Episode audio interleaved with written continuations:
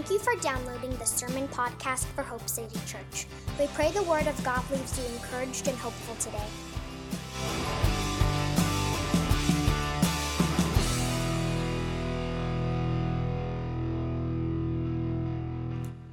Uh, if you're following along with the notes today, you'll see that our topic is understanding salvation. understanding salvation.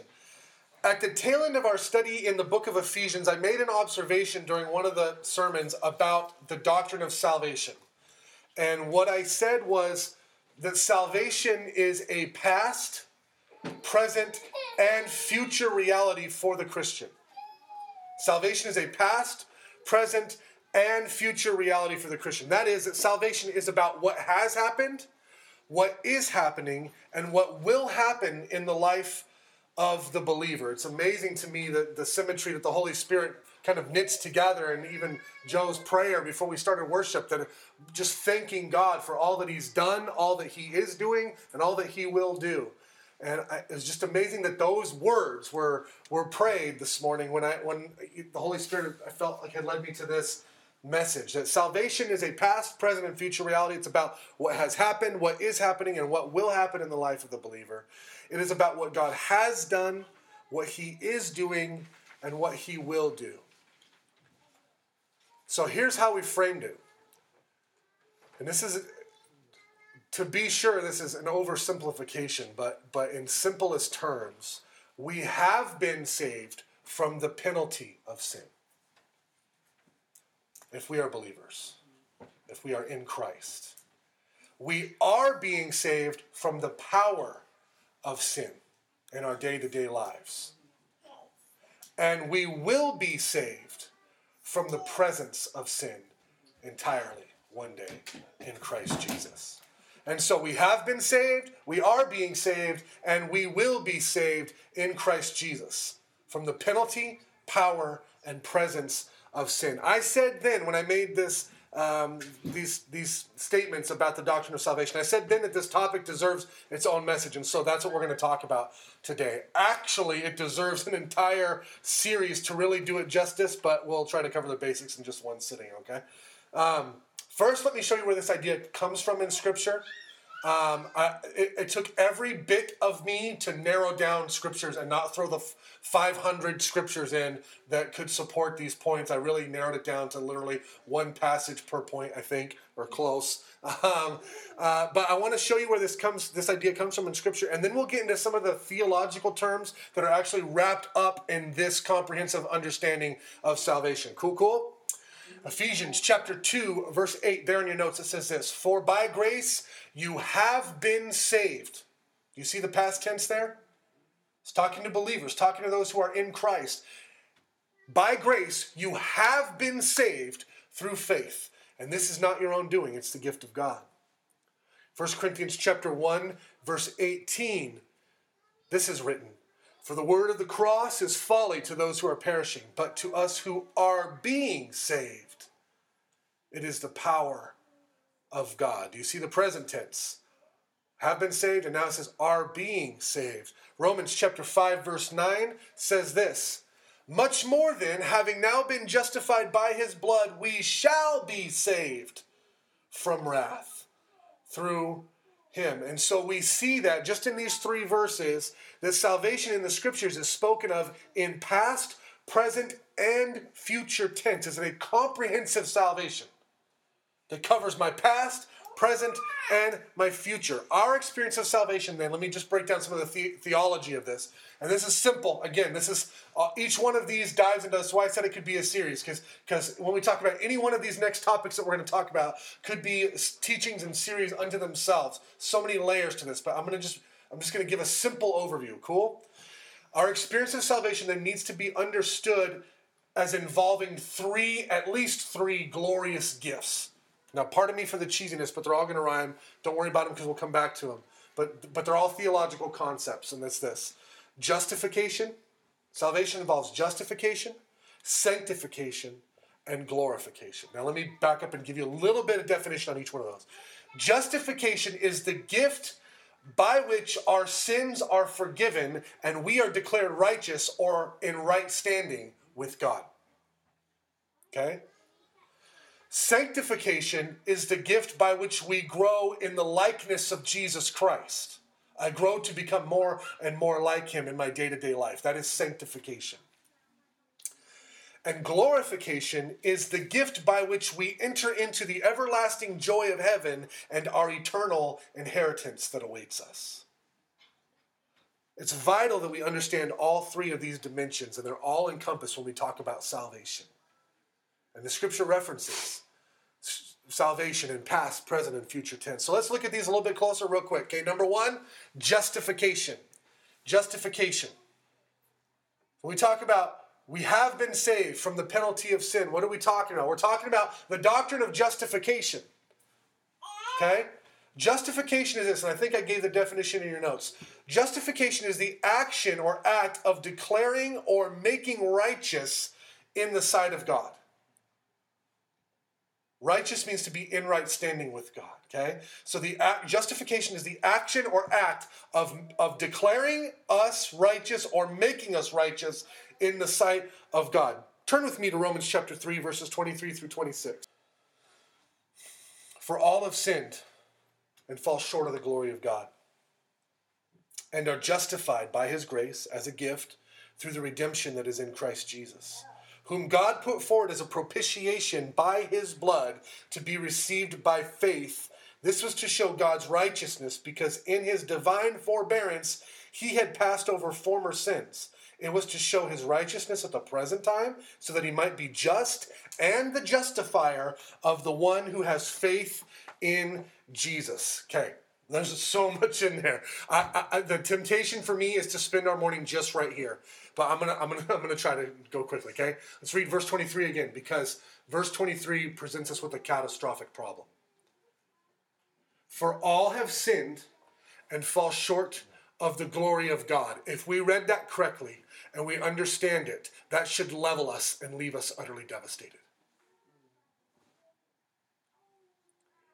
All of us have sinned and as such have fallen short of the glory of God. No person is in right standing with God on their own, and nor can we be made right with God on our own. There's no amount of good deeds we can do to earn right standing back. There's no amount of, of prayer and scripture reading and Bible uh, Bible study and church attendance and good deed doing and there's no amount of anything that we can do that's ever going to tip the scales back in our favor because James 2:10 says if we stumbled at one point we're guilty of all of it. And so the ground is leveled at the foot of the cross. It says every one of you We've all sinned. Everybody in this room, all have sinned and fallen short of the glory of God. So, that presents us with a very catastrophic problem. On my own, I am not right with God.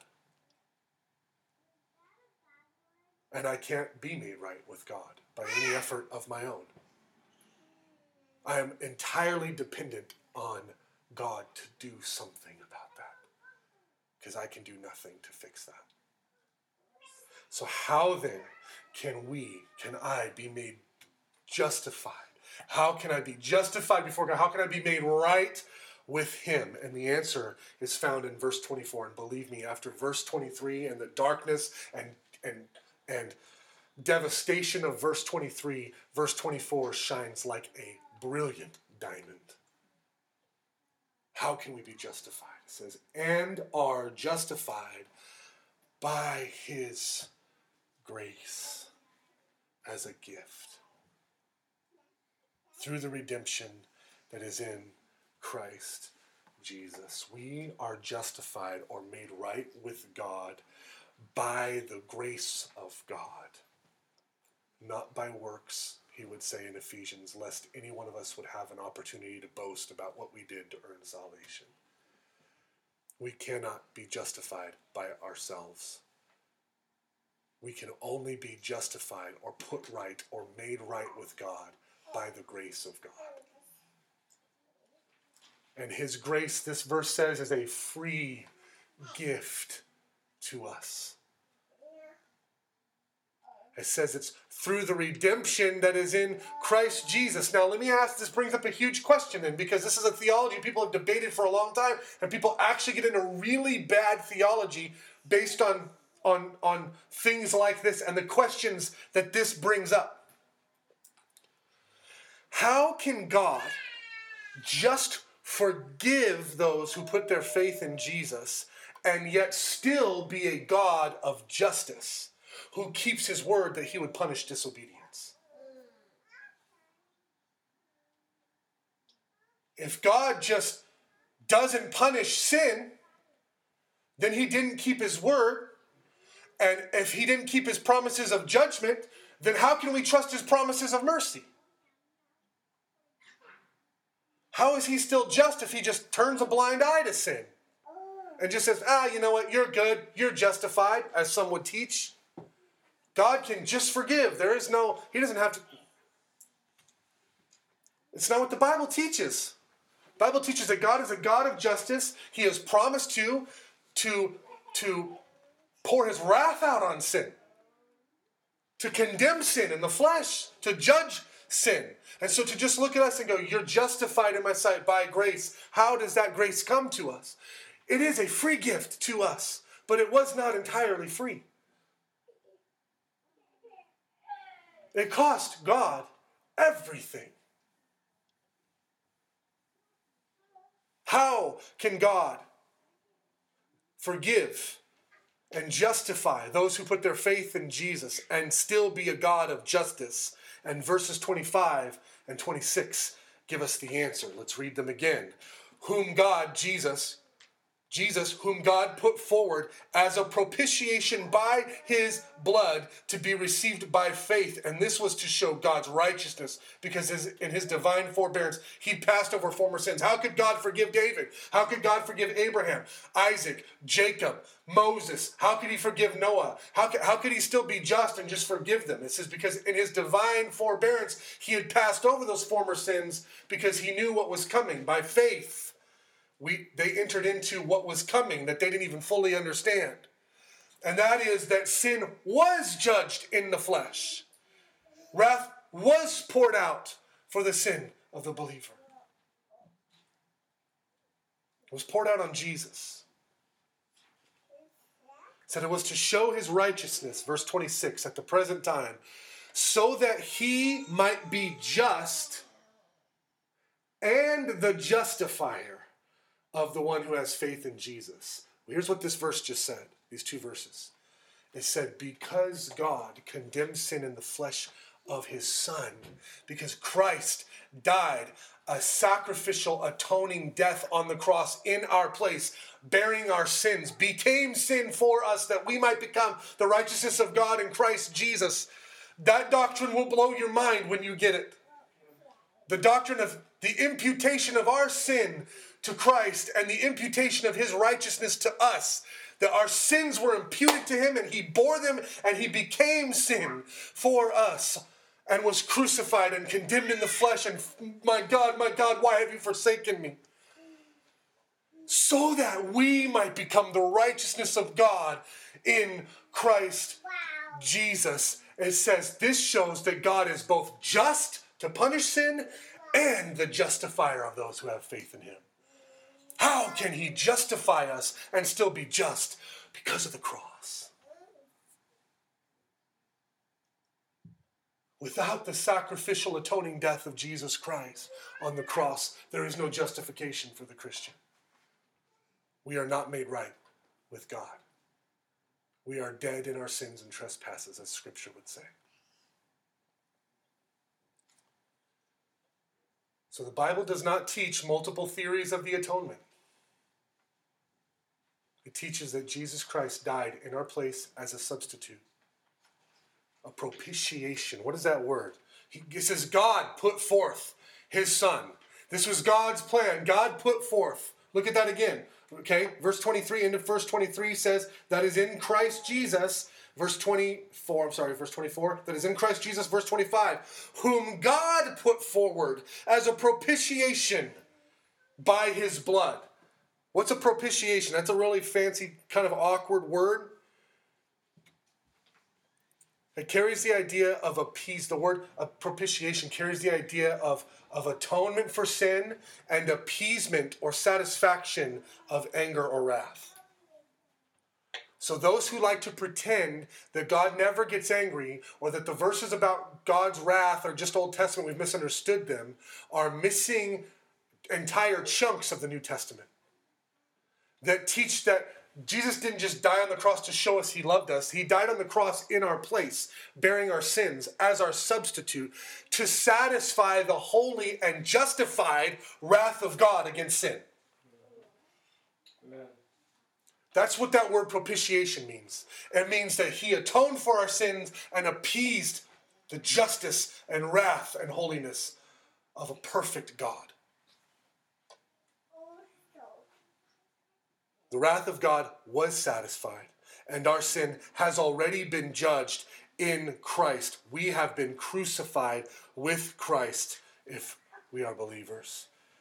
Your sin has been imputed to him, and his righteousness has been imputed to you. So let me just make this clear. Here's why this matters. Because it's not just that God lets us off the hook and doesn't require payment, it's that payment has been made. Amen. So God is just to justify you if you are in Christ Jesus. Does that make sense? We, we go, I'm afraid of justice. I don't want to get justice. I want to get grace. Listen, because of grace, justice for the Christian is forgiveness. Do you understand? We do want justice because justice was poured out on Christ, right? Because sin was judged in the flesh. We have justice and we have judgment. And so now the just thing for God to do for those who are in Christ is to offer no condemnation and forgiveness. Let me explain why. Actually, 1 John chapter 1 verse 9 says this written to believers. I don't think it's in your notes, but write it down because you're going to live by this verse. Live by it. 1 John chapter 1 verse 9. Therefore, if we confess our sins, he is faithful and just to forgive us our sins and cleanse us from all unrighteousness. Listen to me. If both Jesus Christ, if Christ and the Christian are both made to pay for the same sin, that would not be just. This is what Scripture is saying. This is what it means to be justified. Justice has been done. Okay? For the Christian to get justice, if we are in Christ, it, sin has already been judged in Christ. And by our union with Christ, that is, our sin has been judged in Him. And so there remains now no judgment for sin for the Christian because it's already been poured out on Christ. That will set you free. That will set you free. You want justice if you're in Christ Jesus. Because justice for you is acquittal. Because the payment's already been made. And God will not exact payment from Christ and from you who are in Christ for the same sin. Because God is just and the justifier of those who have put their faith in Jesus Christ. If you are a born again child of God who has repented and put your faith in Jesus Christ, your sins have been paid for. Amen. You are justified and you are in right standing with God. That's what we mean when we say you have been saved from the penalty of sin. Number two, the second and present ongoing work of salvation is sanctification. Sanctification. To sanctify something is to set it apart for special use or purpose. That is to make holy or sacred. Okay? Think of, actually, here's a great analogy. Okay? I have sanctified my toothbrush for use only in my mouth. I don't use it to scrub the dishes. It is set apart for special use or purpose. Right? Once that, that my toothbrush is sanctified. That's what it means. Set apart to be used only for my mouth.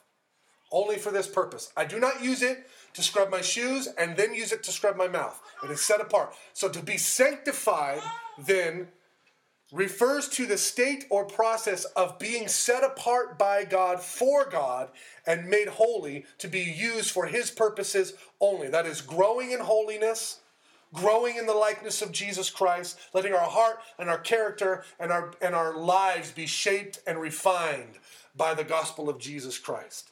So listen, the power of grace, and this is where so, so, so many of us miss grace.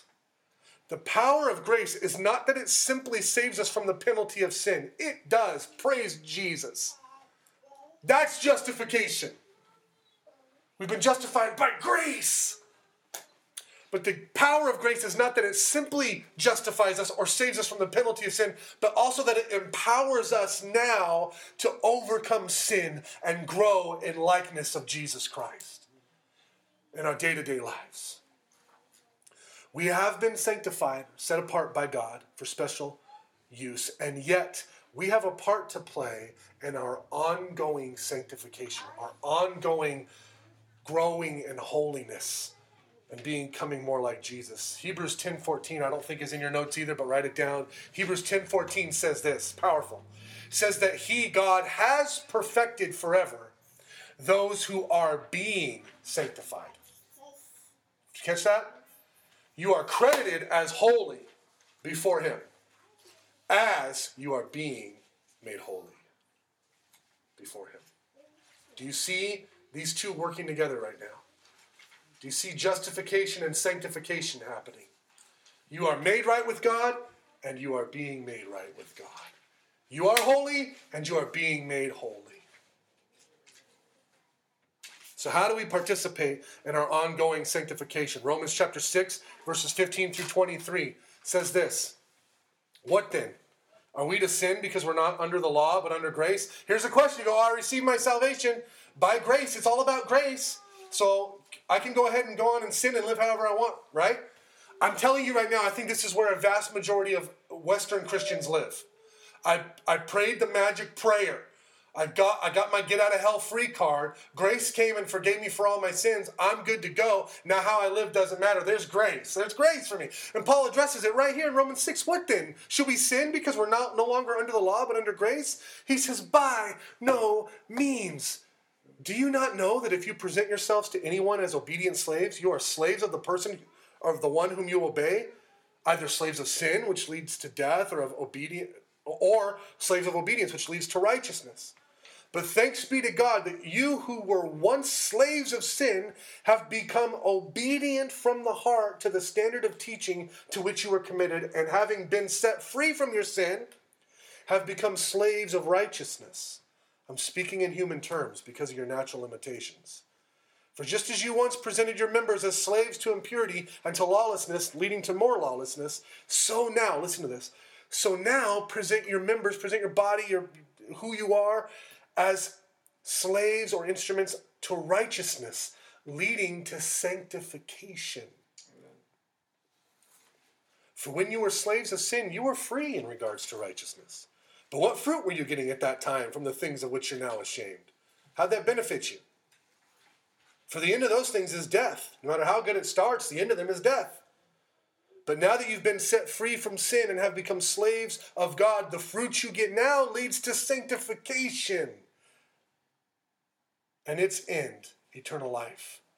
For the wages of sin is death, but the free gift of God is eternal life in Christ Jesus our Lord. He says, Listen, you've been set free from sin, not so that you can keep sinning. You've been set free from sin so that you can now begin the process of being sanctified.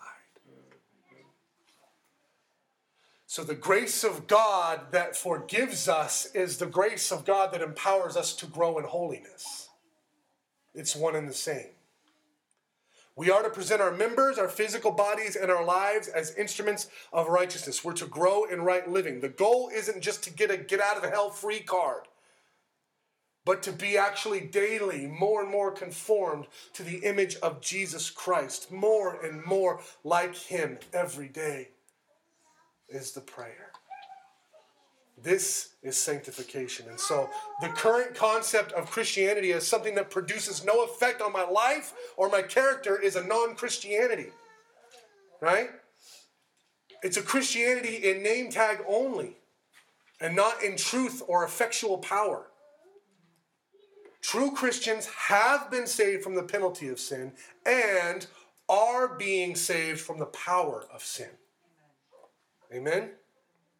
Third, so we've talked about the past work of salvation, the present work of salvation, and now, third, we get to glorification.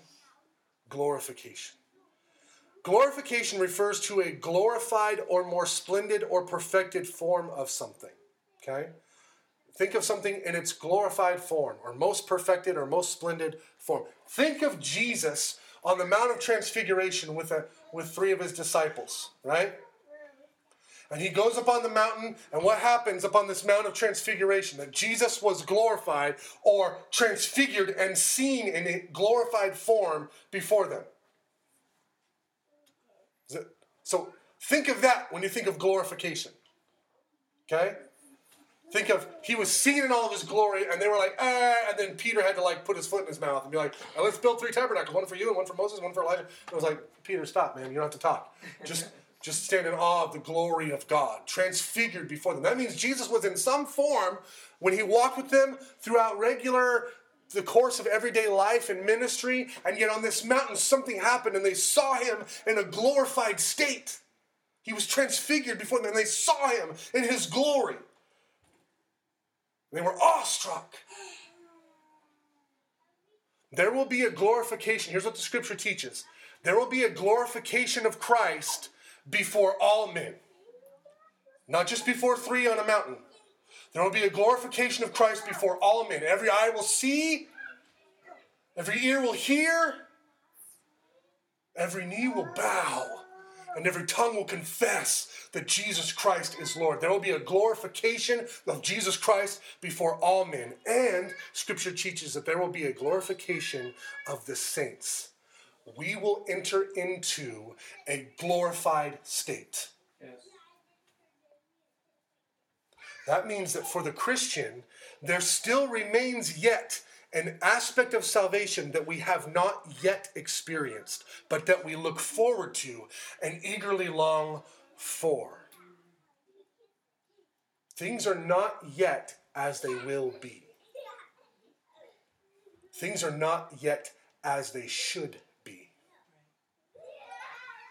Romans chapter 8 verses 18 through 27, and I'm going to try to go through this really quickly. I can see we are hitting it. But this, I encourage you to lock in right here, because this is so important.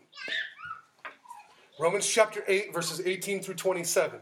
For I consider that the sufferings of this present time are not worth comparing with the glory that is to be revealed to us. For the creation waits with eager longing for the revealing of the sons of God. For creation itself was subjected to futility, not willingly, but because of him who subjected it, in hope that the creation itself will be, will be set free one day from its bondage to corruption and obtain the freedom of the glory of the children of God. For we know that the whole creation has been groaning together in the pains of childbirth until now.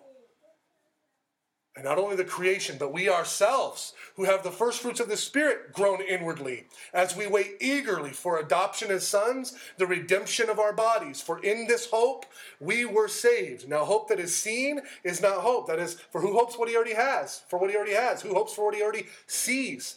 But if we hope for what we do not yet have, do not yet see, we wait for it with patience. Likewise, the Spirit helps us in our weakness, for we don't know what to pray for as we ought to.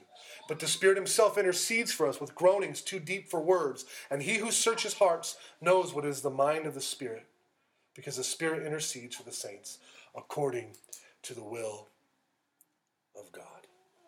Verse 18 I consider that the sufferings of this present time are not worth comparing to the glory that is to be revealed to us. Do you see the comparison? Present suffering, future glory.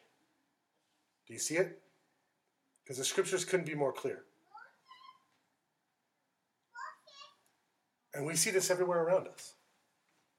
There's pain, and there's suffering, and there's disasters, and there's pestilence, and there's heartache.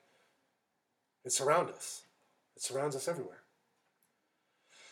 But Scripture says we can remain hopeful in the middle of present suffering. We have a hope. The doctrine of glorification teaches us that all of our present suffering, no matter how bad, all of our pain, all of our frustration, our heartache, and disappointment will seem as nothing when compared with the glory that we will experience in the age to come. Do you see the promise there?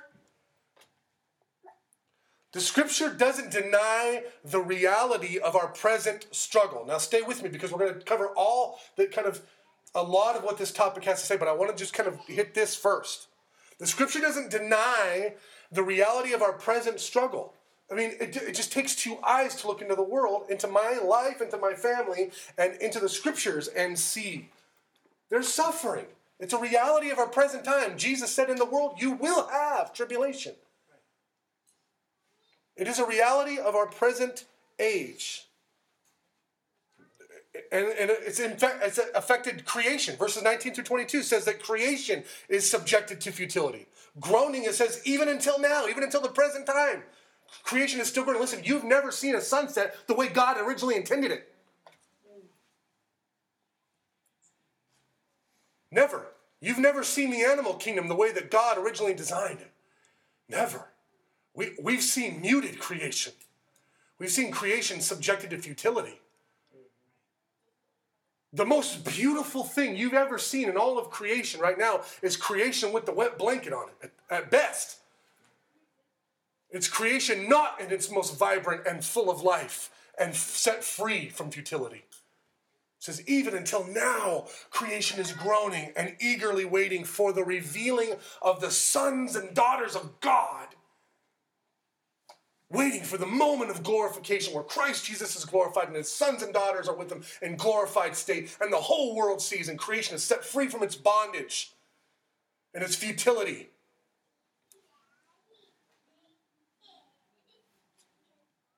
In verse 23, right after spelling all that out, says, and not only creation, but we ourselves who have the first fruits of the Spirit. We groan inwardly as we wait eagerly for adoption as sons and the redemption of our bodies. We have the Holy Spirit, Scripture says, as the first fruits, that is, as a down payment on the glory that is to come. Okay? And yet we are described here as groaning inwardly and waiting eagerly. Waiting for what? For glorification. For our adoption as sons and daughters. You go, wait a minute. Ephesians said we have been adopted. Yes, you were adopted. We're talking about the consummation of our adoption. Are you yet in the physical presence of God? No. We're talking, what do they call it when, when you've adopted somebody, you've begun the, okay, I've adopted you, but I don't have you, I haven't picked you up yet. Imagine you're traveling to another country to adopt a child. The adoption papers have been signed, it's legal, it's done. You have been adopted. We're talking about gotcha day. We're talking about one day, the, the truth that I know is mine as a, as a theological reality that should impact my heart and my life will one day be a physical reality. I'm holding my Father. I don't, I no longer see through a glass darkly or dimly. It's no longer limited. It's no longer muted. It's no longer subject to futility. One day, oh, the curse is completely gone, eradicated, and I am holding my Father who loves me and adopted me. It says we eagerly wait for that day. So we're eagerly waiting for adoption as sons, and it says the redemption of our bodies. And let me just say this we don't yet experience fully glorified and redeemed. We get colds and broken bones and suffer aches and pains and read through glasses and experience entropy like everyone and everything else. Okay? One day, though, the promise is that our bodies will be completely glorified and every ounce of imperfection will be completely eradicated. That's the promise of Scripture. This passage couldn't be more clear. Our present hope is future glory. And it says this is the hope that we were saved into. This, what it just described, groaning inwardly, waiting eagerly for adoption and the redemption of our bodies. And it says in verse 24, for in this hope, this present hope of future glory, in this hope we were saved. And, and then it actually, just to spell it out, says, now, who hopes for what he has already? That's what it says.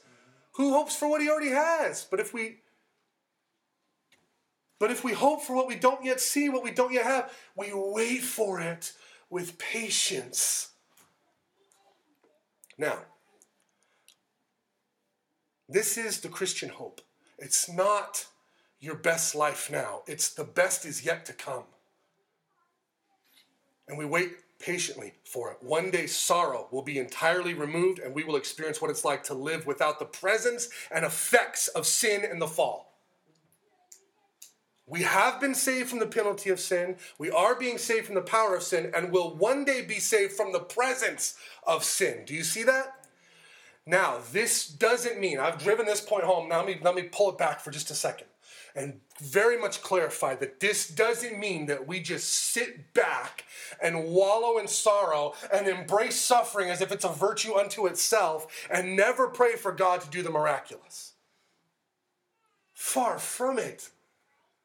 Scripture holds these truths together. It says, yes, your present reality. There's present suffering. You're hoping in and waiting for eagerly future glory. And then he says, pray.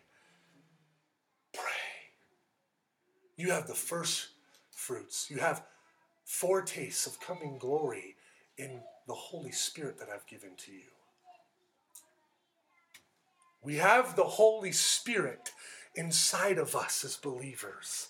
And it tells us here he's been given to us as the first fruits. That is, he's like the down payment of what's to come. He's the foretaste of future glory that we're talking about. And so we pray boldly as Jesus taught us to pray. Our God, our Father, who art in heaven, hallowed be your name. Your kingdom come, your will be done on earth just as it is in heaven. So, any theology of suffering that leads you into hopelessness, that says, oh, present suffering is a reality, I might as well sit back, wallow in it, embrace it, and just eke, grit my teeth and eke my way through this life, is ignoring large chunks of Scripture also. Scripture does not deny the presence of the impact of the effects of sin and the fall in our lives, in our own hearts, from others. We are impacted by sin and the fall all the time. Every time you're, oh, my back hurts. That's because of the fall. That's because of sin. And yet we have the Holy Spirit as a first fruits, as a down payment, as a foretaste of future glory. Why aren't people tasting future glory more? When we start to develop theologies that make excuses for why we're not experiencing the power of the Holy Spirit, we're in danger. Do you understand? We, it's like we swing the pendulum one way or the other, and we go, and we go, oh, um, no suffering, everything's great now, you have it all now, everything, you get it all now. If you just have enough faith, just get it all right now. Or we go, no, suffering's a reality. What would you even pray for? Just pray, oh, Lord, it must be your will that I'm going through this, and I'm just going to embrace the suffering. Don't embrace suffering, embrace Christ in suffering. If you're suffering, don't embrace your suffering, embrace Christ in your suffering and pray by the power of the Holy Spirit that you might see and get and experience a foretaste of the coming glory. When you see somebody that's sick, and they, if you bring me somebody who's sick, here's what I'm going to do. I'm going to lay my hands on them, and I'm going to pray to the God who can do all things that He would give us a foretaste of future glory. Lord, heal this body from head to foot. I pray, I'm asking you in the name of Jesus Christ, who can do all things, and for you nothing is impossible. And why would you do that? So that your name would be glorified in all the earth, so that we would taste, that we would get a taste, that we would taste and see that the Lord is good. We would have a foretaste of the coming glory. Verses 26 and 27 says, The Holy Spirit has been given to us as, as first fruits and given to help us pray. Even when we don't know what to pray for, it says, Prays for us with groanings that are too deep for words. So this doesn't mean that we just sit back and embrace suffering. It just means we aren't surprised by the reality of present trials. 1 Peter chapter 4 verses 12 and 13 are not in your notes, but write that down because Peter says this, "Why are you surprised at the fiery trial that's come upon you as if something strange has happened to you?" 1 Peter chapter 4 verses 12 and 13. Why are you surprised by trials? We're not surprised by trials. Why? Because we know that things are not yet as they will be. They're not yet as they should be. There's more to come.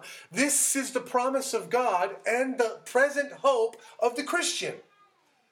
Is that of all the glorious benefits that we have and we do have and we experience right now, there's more to come. Every glorious thing you've ever experienced in blessing and healing and revival and anything in your heart that's been glorious up until this point has simply been a first fruits on what's coming. It's just been a foretaste. It's just a foretaste. Have you ever had moments that moved you to tears because they were just so beautiful? Looking at, I have these moments sometimes when I'm looking at my kids or I'm playing with them, and I'm literally like, I get moved to tears, and I go, God, like right now, everybody's happy and healthy, and I'm getting a foretaste. I'm getting a fore, and they're playing, and we're laughing, and it's like amazing. Everybody's singing. And, oh, it's just these, and we're being goofy, and we're, and I go, oh, it's a picture of the kingdom of heaven. Thank you. And I go, this moment's perfect. Then I go, hang on, this is just a foretaste. It's just a foretaste. Can you imagine how amazing it's going to be? That if the most amazing thing you've ever experienced now is just a muted foretaste pre pre screening version of what's to come, it's just a trailer. This is the promise of God and the hope of the Christian. Let me show it to you in one more passage because I just want to be very clear that I'm not just cherry picking one verse. I could have done a hundred, but let me give you two, okay? First Peter chapter 1, verses 3 through 7. I'll try to plow through this one quick. Blessed be the God and Father of our Lord Jesus Christ. According to his great mercy, he has caused us to be born again into a living hope. I love that. You were saved into what? It says, in this hope we were saved in Romans 8. And in 1 Peter 1, it says, you, he's caused us to be born again into a living hope. If you're born again, if you're saved, child of God, you are saved into hope. Hope is your birthright. He's caused us to be born again to a living hope through the resurrection of Jesus Christ from the dead to an inheritance that is imperishable, undefiled, and unfading. Where is it? Kept in heaven for you, who by God's power are being guarded through faith. Look at this for a salvation ready to be revealed in the last time. In this you rejoice, though now, for a little while, if necessary, you've been grieved by various trials, so that the tested genuineness of your faith, more precious than gold that perishes, though it's tested by fire, your faith may be found to result in praise and glory and honor at the revelation of Jesus Christ.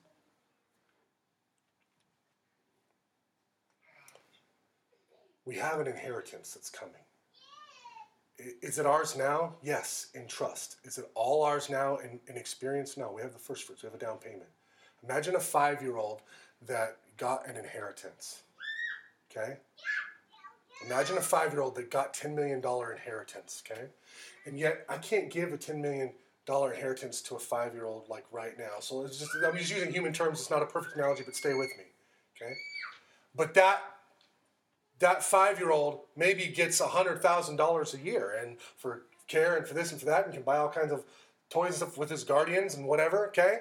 And yet when he turns 18, because even when he's five, the whole inheritance is his in trust, right? It's in, it's in his account. And he gets payments now. They're down payments on what's coming to him when he turns 18. This is the biblical picture of what we have. We have an inheritance, unfading, imperishable, undefiled, kept in heaven for you. And we have the first fruits of the Holy Spirit, right?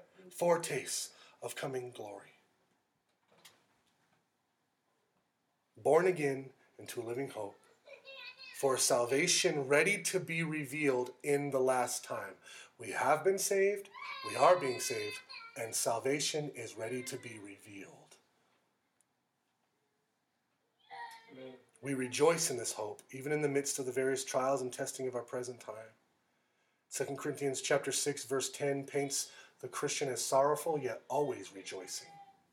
We're going to encounter sorrows. We're going to have moments, yet always rejoicing because we know who and what is ours in Christ Jesus.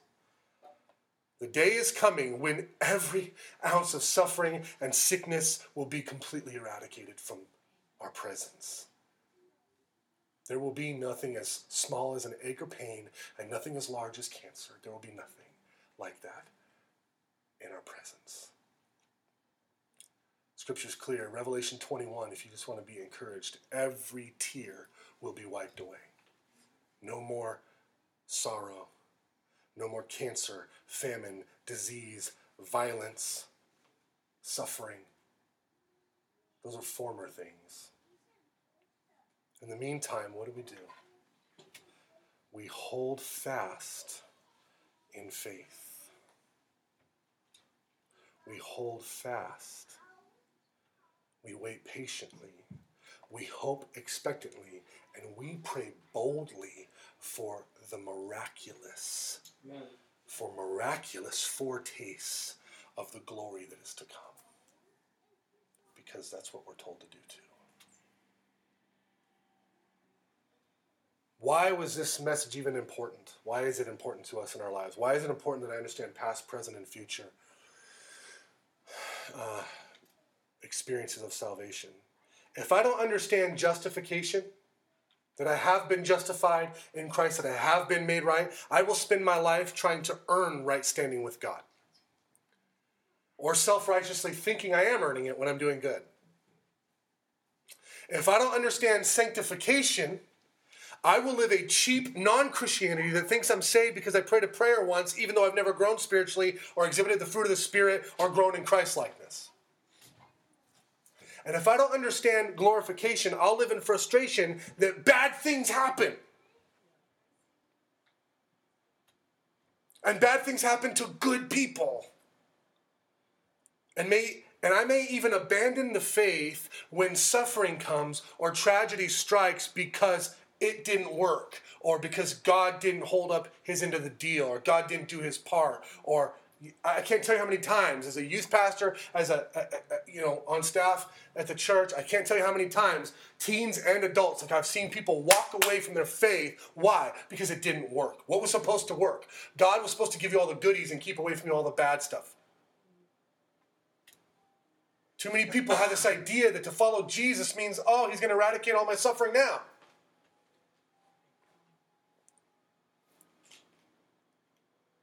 Or if I don't understand glorification, I'll be buried by condemnation and sorrow because I didn't do my part. Because it's my fault somehow that tragedy struck.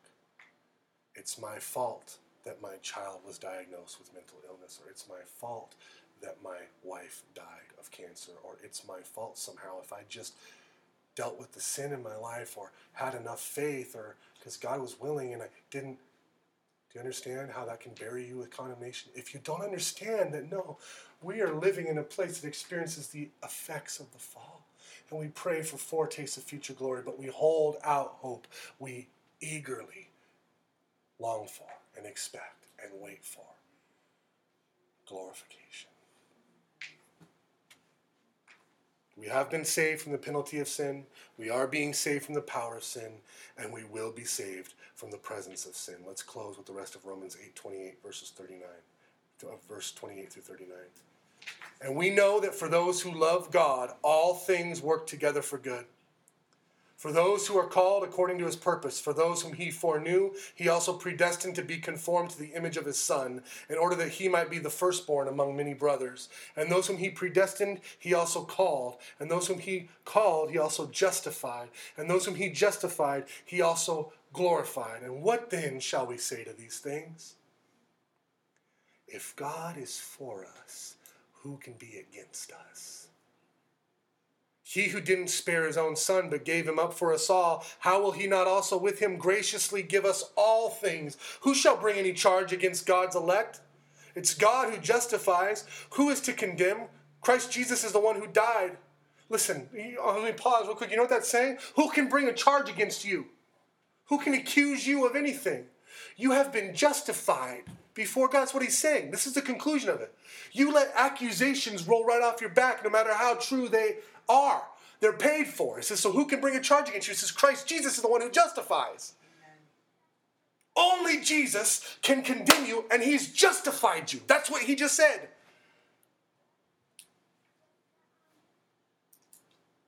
It is God who justifies. Who is to condemn? Christ Jesus is the one who died, and more than that, who was raised, who is at the right hand of God, who is indeed interceding for us. No, no, not only is he not condemning you, he's praying for you.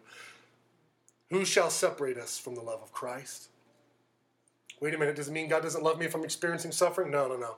Shall tribulation or distress or persecution or famine or nakedness or danger or sword separate us from the love of God in Christ Jesus? As it is written, for your sake we're being killed all the day long. I need to know because I'm being regarded as a sheep to be slaughtered. I need to know if God still loves me because I'm experiencing suffering. Maybe I did something wrong. No. In all these things we are more than conquerors through him who loved us. Yes, Jesus loves you. For I am sure that neither death nor life, nor angels, nor rulers, nor things present, nor things to come, nor powers, nor height, nor depth, nor anything else in all creation will be able to separate us from the love of God in Christ Jesus our Lord. Amen. Amen. Father God, we thank you for your word. I pray, Lord, that you would that you would speak to us, stir us, challenge us, comfort us, encourage us. Lord, I pray that we would wrestle um, in the Spirit with your words and come to a clear understanding of who you are, of all you've done, of all you're doing, and all, of all you will do, Lord. We thank you for salvation. We thank you that we have been saved from the penalty of our sin, that we are being saved from the power of sin in our lives, and that we will one day be completely saved and set free from the presence and effects of sin. In Christ Jesus' name we pray. Amen.